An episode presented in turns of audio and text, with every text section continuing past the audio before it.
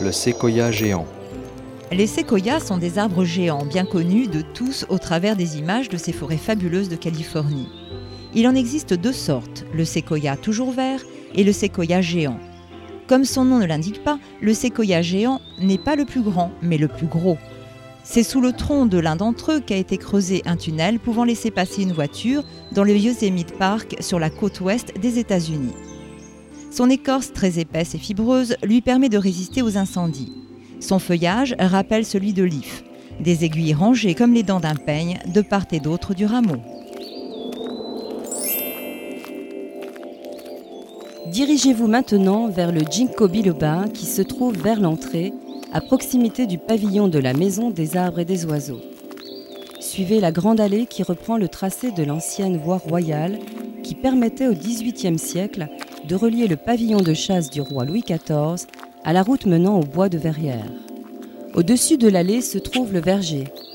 Accueillant des variétés fruitières anciennes ou en voie de disparition, ce verger a vocation à être progressivement replanté. Des variétés de collection seront donc introduites au fur et à mesure des opportunités et le caractère rectiligne du lieu sera progressivement retrouvé. Chemin faisant, vous allez passer devant la friche dans laquelle se trouve un magnifique chêne des marais.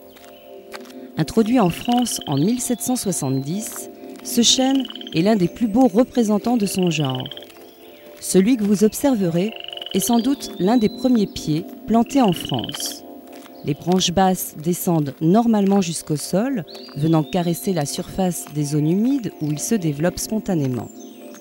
Toutefois, vous n'observerez pas de branches basses qui descendent jusqu'au sol, car lors de l'abandon de l'arboretum, celui-ci s'est progressivement transformé en friche, ce sont les ronces et autres broussailles qui ont étouffé les branches basses.